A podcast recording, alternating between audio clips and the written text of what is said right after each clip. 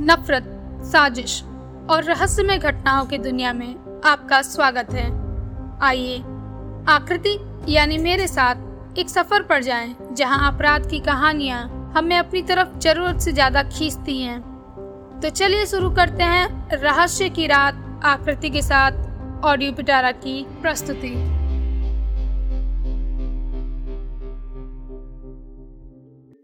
ठीक है सर, कुछ होगा तो मैं आपको बताऊँगा। एक बात और, सर। उसके लाश के पास से तो हमें वो पेपर मिला, पर जहाँ उसकी लाश मिली, वहाँ दीवार पर भी लिखा था सो अच्छा ये बात तो सच में अजीब है जीत ने कहा ओके, सर तो चलते हैं।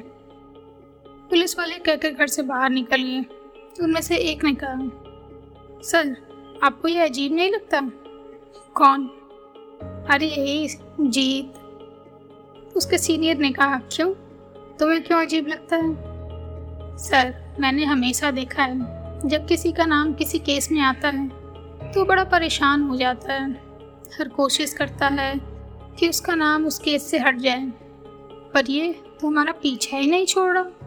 कितना भी बोलो, आज भी बोला तो कहता है कि मुझे जानना है। अजीब नहीं है, सर, ये? उस आदमी ने कहा उसके सीनियर ने कहा हाँ है तो। पर क्या करें? इतना बड़ा आदमी है। हमारी समझ से परे है। खैर, छोड़ो। हमें क्या करना रहना है। तो रहने देते हैं इस केस में। इधर जीत के फ़ोन की रिंग बजी। उसने फ़ोन देखा तो उसके डैड का फ़ोन था। उसने फ़ोन उठाकर बोला हाँ हेलो, डैड, क्या हुआ? जी, कहाँ हो तुम? कब तक रहना है वहाँ? और क्या काम खत्म नहीं हुआ वहाँ का? उसके डैड ने पूछा। नहीं, हो गया है। तो फिर क्या कर रहे हो वहाँ? वापस आ जाओ, जीत। अपने मन में कुछ सोचते हुए थोड़ी देर रुका। उसके डैड ने बोला, हेलो, जीत, सुन रहे हो ना? जीत हाँ सुन रहा हूँ। नहीं, मैं अभी नहीं आ सकता। अभी ऐसा नहीं कर सकता। तो जीत के डैड ने गुस्से से पूछा, क्यों? अब क्या है वहाँ? जीत? वो डैड, वो, मैं सोच रहा था कि यहाँ कुछ और दिन रुकूं और अपने कुछ नए आइडियाज़ पे काम करूँ।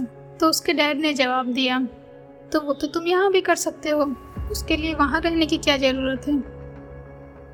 नहीं, मैं यही करना चाहता हूँ, जीत ने कहा। एक्चुअली डैड, मैं यहाँ कुछ नया स्टार्ट करने की सोच रहा था। इसलिए मुझे यहाँ रहना और यहाँ थोड़े दिन और समझने की ज़रूरत है। इतना कहकर जीत ने बात को टालते हुए कहा, ओके डैड, मुझे आना है। बाद में बात करता हूँ। और फ़ोन कट हो गया। उधर जीत के डैड को ये अच्छा नहीं लग रहा था। वो चाहते थे कि जीत जल्द से जल्द काम खत्म होने पर यहाँ आ जाए। बावजूद इसके कि वो उस शहर में रहे, काफ़ी सोचने के बाद उन्होंने अपनी चिंता अपने पिता, यानी जीत के दादाजी से बताई। जीत अपने डैड की बात तो टाल देता था, पर वो अपने दादाजी की बात नहीं टालता था। उसके दादा ने जैसे ये सब सुना तो उन्होंने कहा, ठीक है, रुको, मैं बात करता हूँ उससे। शाम में जब जीत अपना काम ख़त्म करके ऑफ़िस से घर आया, उसके घर आते ही और सोफे पर बैठते ही उसका फ़ोन बजा। इस बार फ़ोन उसके दादाजी का था। जीत उनकी बातों को नहीं टालता था और उनका ही कहा करता था। उसे फ़ोन देखते ही समझ आ गया था कि ये किस बारे में है, पर फिर भी उसने फ़ोन उठाते ही उसके दादाजी को बोला, हेलो दादाजी, कैसे हैं आप? उसके दादा ने कहा, जीत, बेटा कहाँ हो? जीत ने कहा, माफ़ कीजिएगा दादाजी, मुझे लगा आपको पता है। उन्होंने उधर से बोला, क्या तुम जिस काम के लिए गए थे वो अभी तक पूरा नहीं हुआ? तो हो गया, जीत ने कुछ सोचते हुए कहा तो आते क्यों नहीं? क्या वहाँ कुछ और भी चक्कर है? उसके दादाजी ने हँसते हुए कहा, जीत ने उनकी बात पर कुछ रिएक्शन ना देते हुए बहुत शांति से कहा, नहीं, ऐसा कुछ नहीं है। पर एक्चुअली मैं यहाँ कुछ दिन और रुक कर नया बिज़नेस स्टार्ट करने की सोच रहा हूँ। जिसके लिए मुझे यहाँ रहकर सारी चीज़ों को देखना और समझना होगा। और आपको तो पता ही है, नया बिज़नेस स्टार्ट करने में कितनी चीज़ें होती हैं। जीत ने अपने दादाजी को बातों में घुमाने की कोशिश तो की, पर वो खैर थे तो उसके ही दादा। उन्होंने उससे कहा, नहीं तुम कुछ दिन के लिए ही घर आ जाओ, पर आ जाओ, फिर चले जाना कुछ दिन बाद। मेरी तबीयत ठीक नहीं लग रही है। तुम्हें देखना चाहता हूँ और तुमसे मिलना भी चाहता हूँ। जीत समझ गया था कि ये काम उसके दादाजी का ही नहीं, उसके पापा का भी है।